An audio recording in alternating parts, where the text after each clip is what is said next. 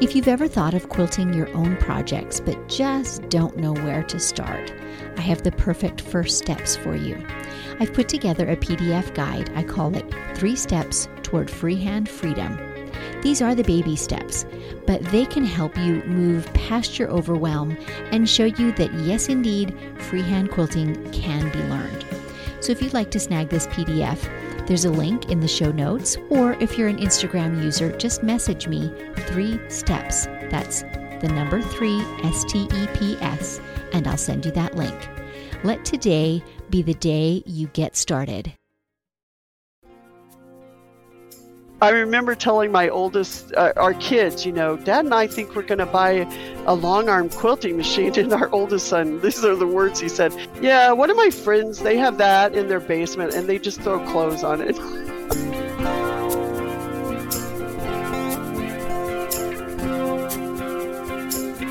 Welcome to Measure Twice, Cut Once, the podcast where we hear quilters and other crafters' stories and draw encouragement and even life lessons from them. I'm your host, Susan Smith, and I'm coming to you from my quilting studio, Stitched by Susan. This is where my long arm Lucy and I spend lots of hours doing freehand, edge to edge quilting. Now, if you're not a quilter and those terms mean nothing to you, it's basically doodling on the surface of a quilt with a 50 pound writing utensil with needle and thread attached and at high speed. And if you are a machine quilter, I invite you to tune in to the live and unscripted events I host on my YouTube channel, Stitched by Susan. In these events, I'm usually quilting a project at my long arm from start to finish and kind of talking my way through the process.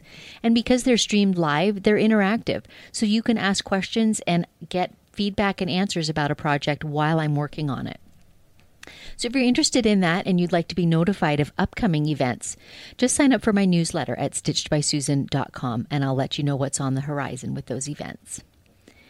My philosophy is simple there's nothing as warm and comforting as a handmade quilt in the whole wide world. So, there are just so many quilt makers out there, and of course, just as many stories. Because quilting has been a bridge between generations, it has soothed loneliness and chronic pain, it's been a beautiful expression of art and creativity that spans countries and cultures. So, joining me today to tell us her story is Georgia Stull. Today's Pins and Needles is brought to you by The Will and Dave Show. Hey, I'm Will. And I'm Dave. We're The Will and Dave Show, a small podcast where we talk about the things that matter to us, whether that's politics or social issues or pop culture. We are on opposite ends of most every discussion we have, and yet at the end, we always find a little bit of common ground. So check us out at www.thewillanddaveshow.com or on YouTube or wherever fine podcasts are found. And now, back to pins and needles with a quick tip for all you sharp quilters out there. Doing today is a teacher of her particular skill, which is long arm quilting. It kind of got me thinking about the process and even how intimidating the process can be of learning a brand new skill that might have a new machine in it or just might be totally unfamiliar. And my tip for you today is if you're trying to learn something new, look for a teacher that you somehow make a connection with. So it, these days we learn so many things from YouTube, and sometimes we still attend live and in person classes. But wherever your learning place may be, don't give up if it at first doesn't seem to make sense to you. Maybe you're trying to learn crocheting or knitting, or maybe in fact you are trying to learn machine quilting keep looking, keep listening and watching other teachers because eventually you will find one who explains things in a way that makes sense to you and that you can just make a connection with and it will all come clear. So that's the big tip today. Find a teacher who talks your language.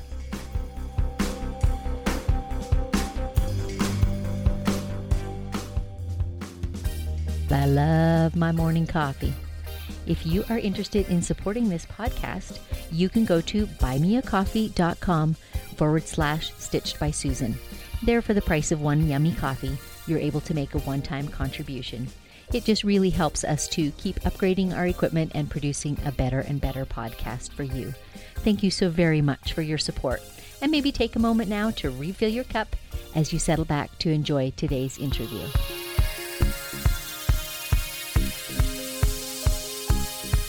Georgia Stull dove into the world of long arm quilting kind of at the deep end of the pool. She was not really a quilt maker. In fact, I think had only made a couple of quilts at the point that she purchased her first long arm. So she just dove into the process of learning that machine and all its intricacies, and now, 15 years later, is a very experienced and very knowledgeable quilter and also a teacher of her craft. So I am so glad to have Georgia joining me in the studio today. Georgia, thank you so much for joining me in the studio. Well, thank you for having me. I appreciate the offer. This is going to be so fun. I always love talking with another quilter, and I'm a long armor too. But of course, you, you do more digitized work and I do more freehand, so it will be fun to contrast our stories. But before we dive into that, maybe give us a little bit of your background. Did you, you know, when did you start quilting? At your mother's knee, or is it something you learned later? How did that come about? Well, it's something I learned later. However, I did sew using, you know, a domestic machine. I started out making clothes in my teen years. And to be honest, at that point in time, it was cheaper to make your own clothes than buy them. That is not true anymore. but right. it was a way for me to get new clothes and then i had opportunities to make clothes for other people like oh would you make my prom dress and and I just enjoyed it.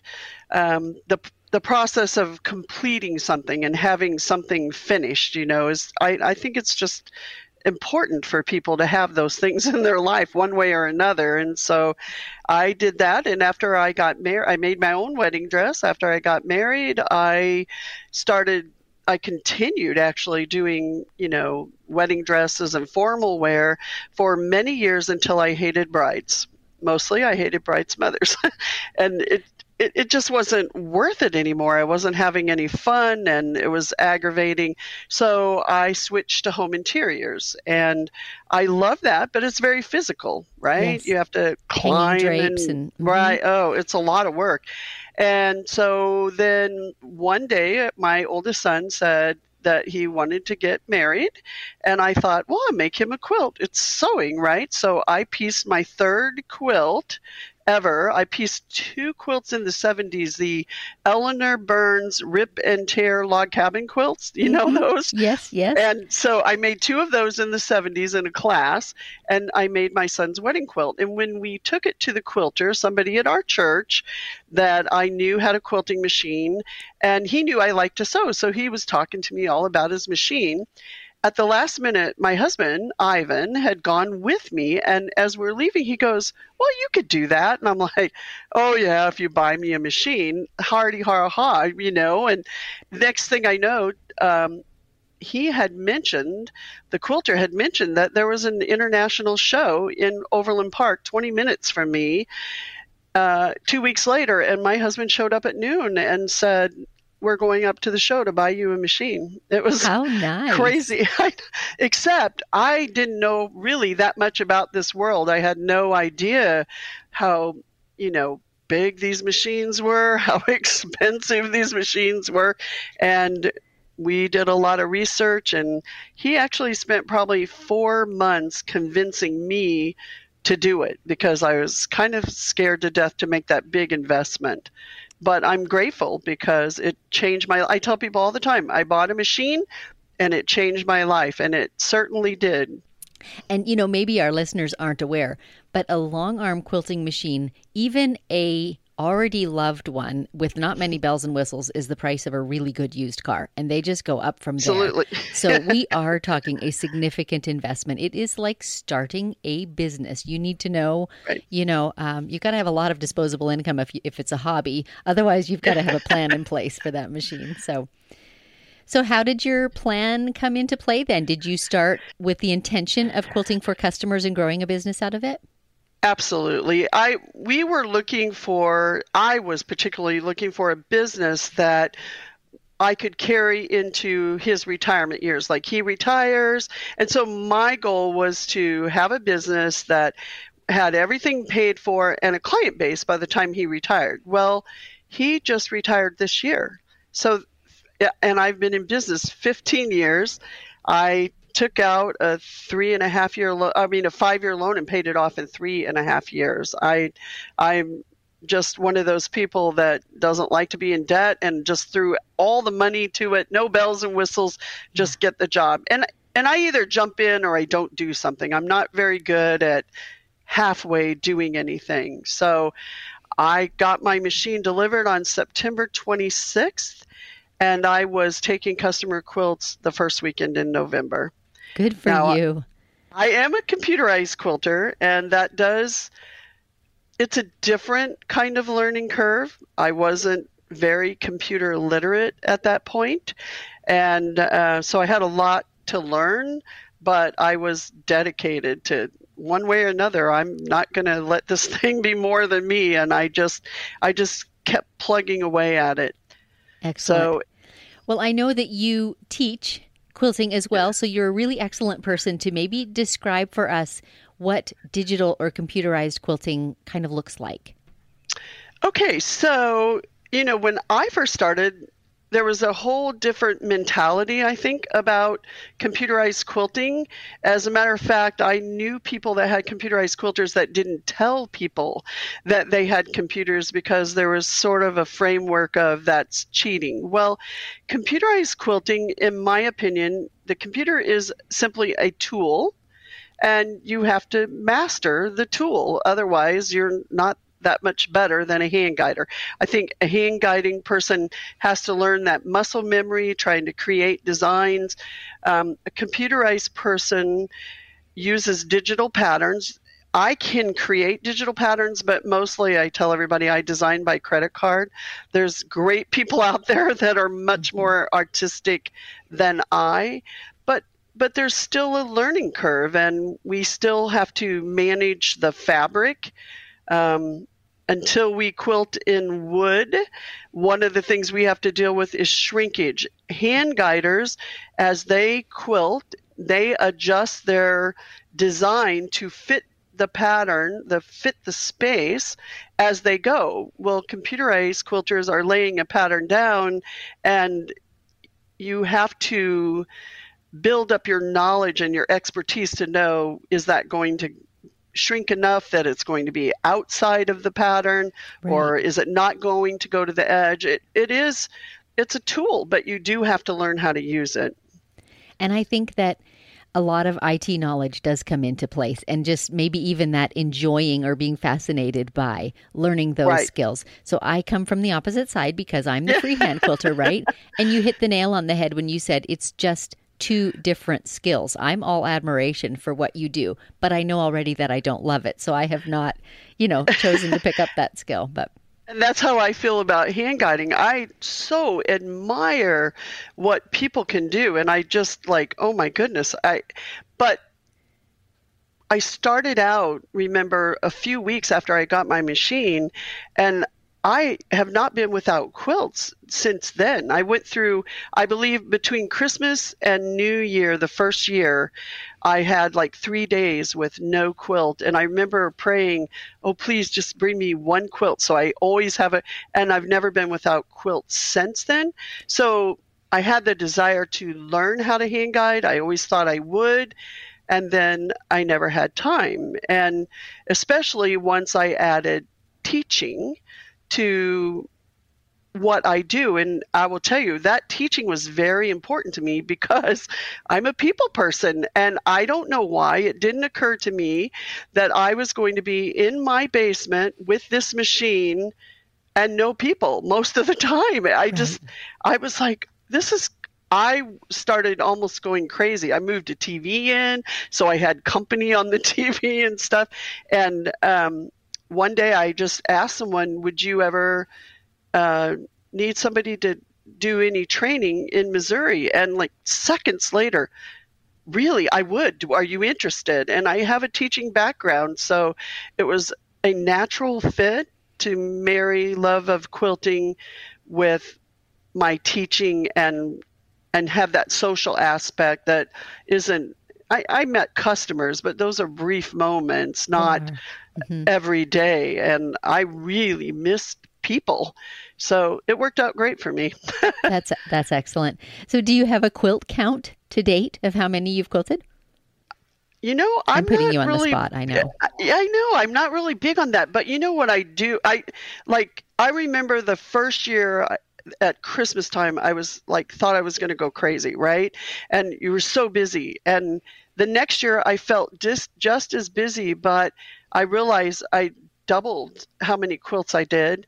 And the next year, I almost doubled again. But now I pretty pretty leveled out. So if I'm home and not teaching, I do five to seven quilts a week pretty consistently. Obviously, I don't do tons of custom quilting. I have a love hate relationship with custom quilting. I love the challenge, but I I get sort of bored with the same quilt on the frame for a lot of days. And mm-hmm. so I make myself crazy and I'll work 16 hour days, just get this quilt off the frame. And um, yeah, it's to me I, planning a custom quilt is wonderful. It's so much fun, and getting started, watching how the border looks with the sashing, and I'm like, oh, this is awesome. I love this. But after you get past the first row, it's very repetitious most of the time, and I'm bored, and I just want to get it off the frame and move on to the next project. So I, I can see that. So for our listeners who might not know the difference, when we talk edge to edge quilting, it's laying the same quilting design just from one edge to the other of the quilt with no regard for blocks or seams or different colors. Custom quilting usually refers to putting specific quilting uh, motifs in specific areas. So, again, whether it's within a block or within a border. And so then that involves, you know, working with sizes and shapes and fitting and all that sort of thing. So, right.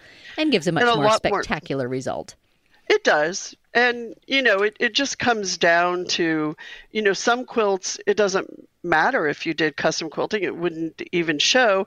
And some quilts, it makes all the difference in the world. And so I, I enjoy the challenge of custom. It just bores me to a certain extent. And ironically, when I started, I thought I would be a competitive quilter because I'm kind of competitive.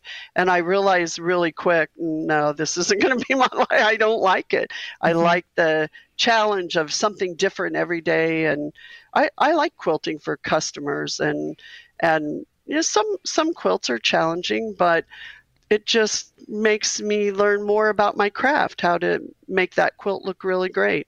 Right. Do you find that over time like you're quite a few years into it now, but as you as you got some quilts under your belt, did you find that it got easier and easier with that experience to kind of evaluate what was suitable for a quilt, what the best sort of option was?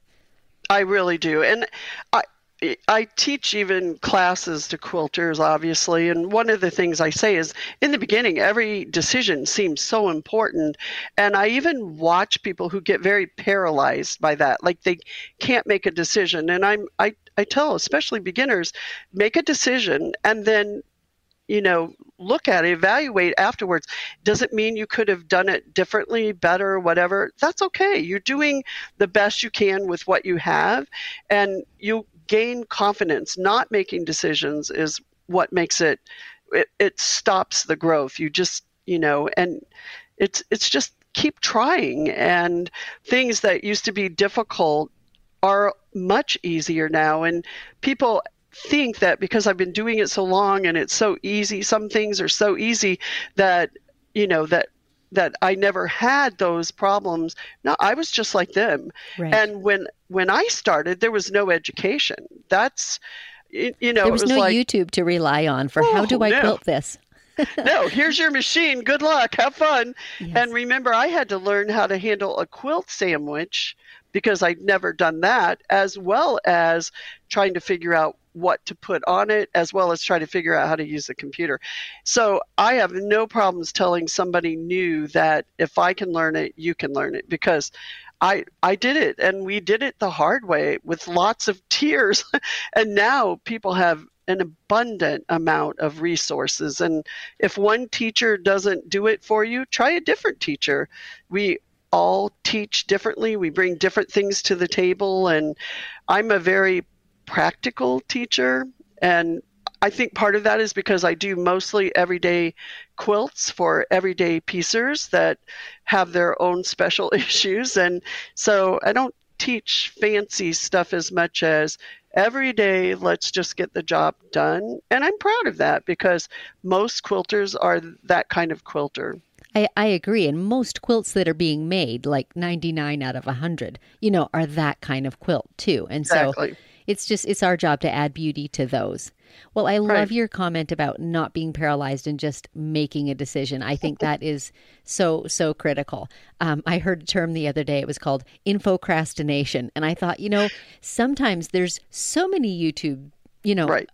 options available and so many teachers out there teaching and so many opinions it's easy to get bogged down in that way so you're right, Right. just make a decision do it decide what works for you you'll know more for Right. the next quilt And and don't worry about the people who say this is the way you have to do it. There there really are very few when you're working in a computer program there are certain rules that you must abide by to make the computer program work, you know, like click in a certain place and follow a method. That you have to do, but everything else and I think I, I always in the back of my mind is wonder what would happen if and Mhm. i i can even remember when i was growing up watching a sewing show and i don't remember the name of it but i remember the teacher would say things like now you might be tempted to do this but trust me you don't want to do that and and i you know i think i'm that kind of person that i'm willing to try anything and then you just have to evaluate for yourself. And i i think there are some people out there who love to tell other people this is how you must do it. And and some people have those people in their lives that almost try to take over and tell them how to do it. And i just say you just smile and say wow i really appreciate the advice. And then you go and do what works best for you. It's not worth arguing over right. or anything else. Just do what works for you. It, it's much better and more enjoyable that way yes and have the fun of trying and experimenting it is a hobby and it is an art so yeah Yeah. Okay, so we talked a bit about you teaching. Now, you and another partner also have an online academy, is that correct? Where could students go that are interested in maybe joining or learning about that? Okay, Karen Farnsworth and I have known each other uh, almost as long as I've had my machine, practically from the beginning. We're both from Missouri, and we both uh, teach Statler education, how to use the Gammill Statler quilting machine. And so we both love our machine and we want i'm not kidding we really want people to love their as- machine as much as we do and we believe information is power.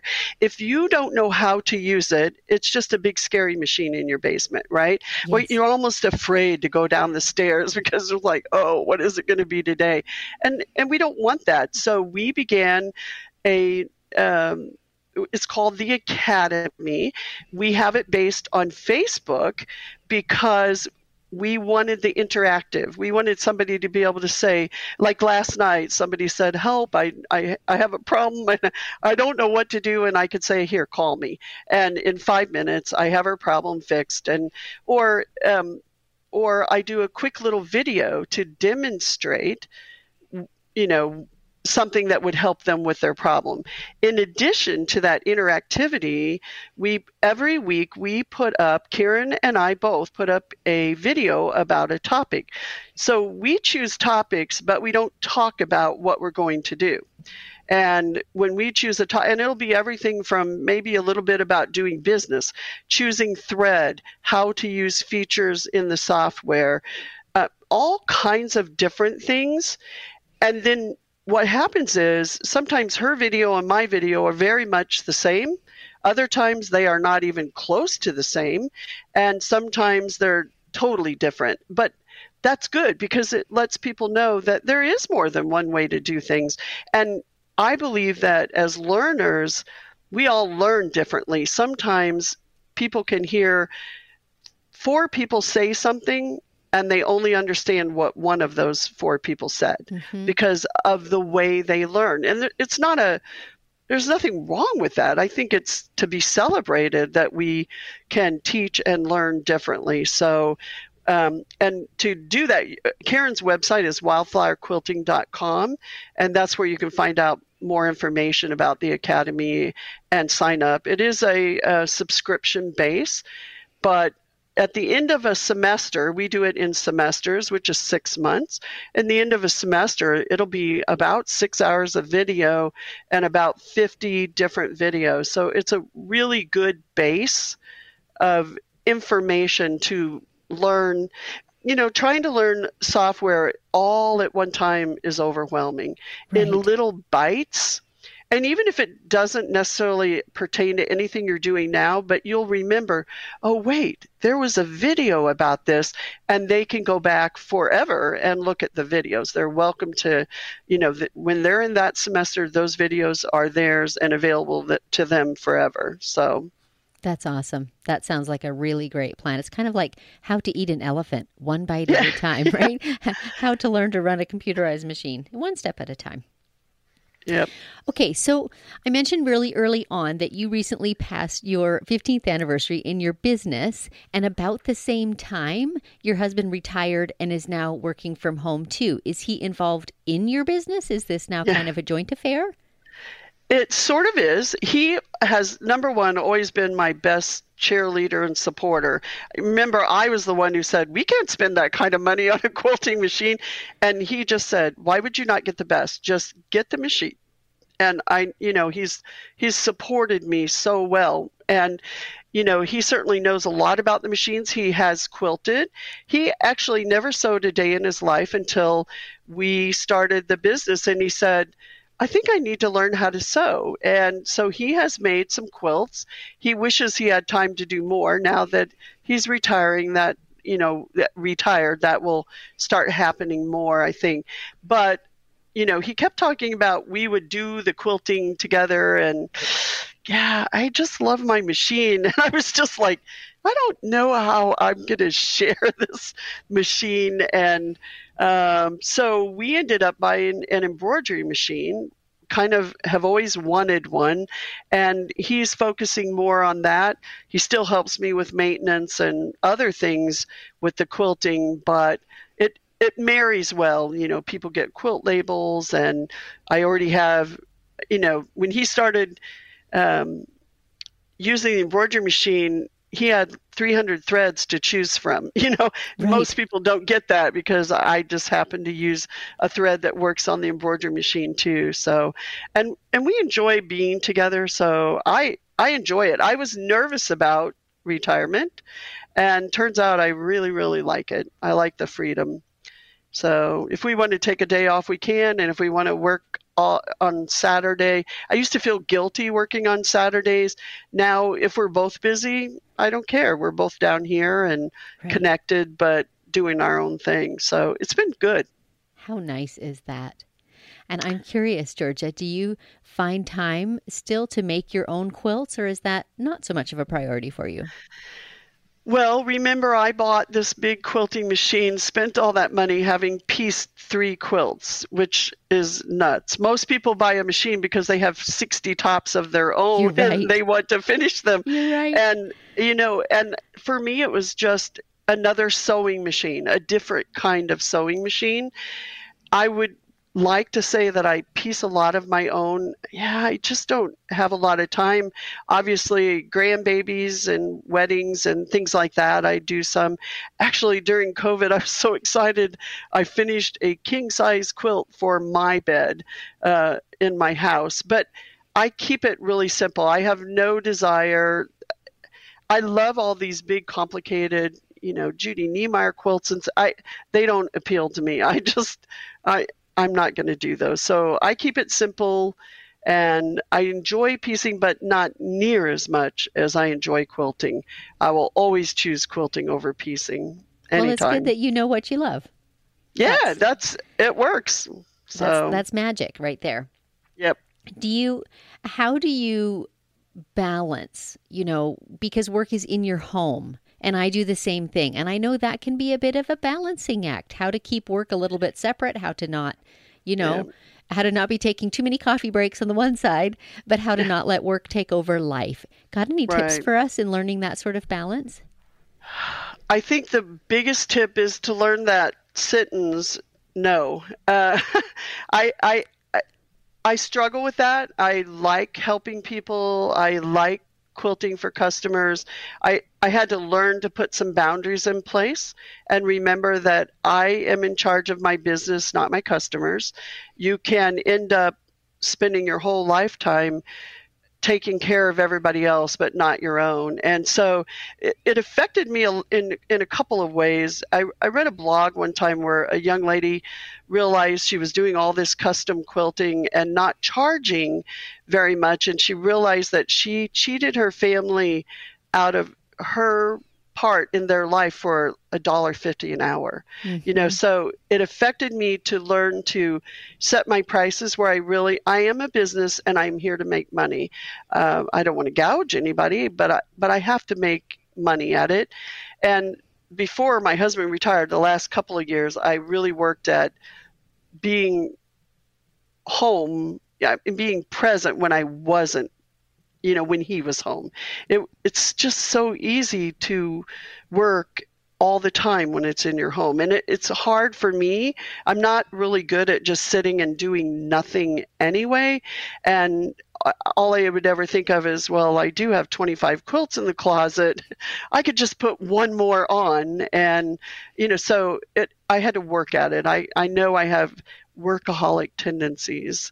And I have so, to balance it. So one needs to learn how to say no to outside influences and occasionally we even have to say no to ourselves. You know, no, it's 7:30, right. we haven't had dinner yet. No, I'm not going to start another quilt. I'll just stop for right. tonight, right? Yeah. Yeah, uh, yeah, and it, it's you know there are always times. I always say the beauty of a small business is you do get to be in charge of your business, and if somebody really special, you know, had no idea that quilts have even quilters have you know work list, you know, long lists of people, and they have something, and I really care about it, I'll just make the time and do it. That's the beauty of my business. But I also have to be careful that I don't spend every waking hour just working and thinking about quilting it, it's hard.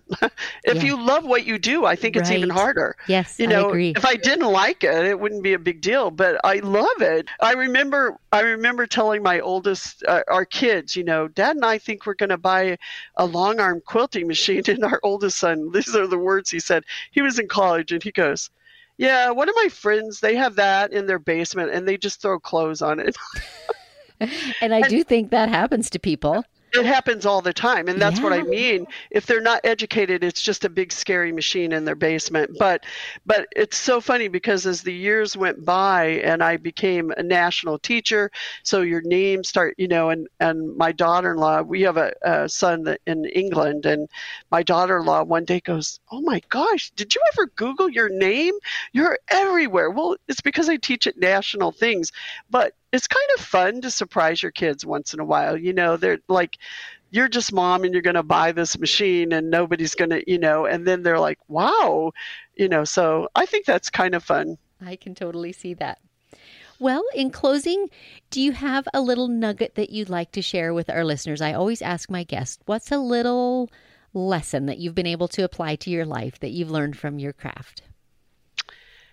I think it is don't be afraid. Don't be afraid to try something new. I I have because it was so different than things I had done in the sense that computerized and I didn't really know much about computers and stuff. I I had to learn to just don't be afraid, try something. It, it's okay. And I remember one of my kids' teachers when you know one of my kids really wanted to be perfect at everything and she would always say you know did you give it your best? Did you learn something? And did you have fun? And so you know what? That i think that is an important thing about life. Did i do some things that i realized nope i didn't have fun and guess what? I have no problem saying I can't do that for you. Mm. And there are things that I probably could have done better, but I certainly learned something from them and I gave it all that I could at that point in my life. You know, so for me, you know, those three questions, you know, did you learn something? Did you have fun? And did you give it your best? And that's where I'm at. Those are great questions to ask ourselves in many areas of our life. Yeah, right, exactly. Well, thank you very much. This has just been fascinating listening to you tell about your story. Thanks so much for joining me. Well, thank you so much for having me. I really had a great time. If you, listener, are interested in exploring more of Georgia's work, or in fact in learning from her, she can be found on her website and Facebook as Heartland Quilt Works, and I'll put a link directly to her sites in the show notes. Meantime, thank you so much for tuning into the show. If you enjoyed this podcast, please consider leaving a review on Apple Podcast or the app of your choice. It really helps other listeners to find the show so they can hear these stories as well. And I'd love to hear from listeners who'd like to nominate a crafter with a story to tell. If you know of such a person, email me at info at stitchedbysusan.com and don't forget to CC the nominee as well. So until next time, may your sorrows be patched and your joys be quilted.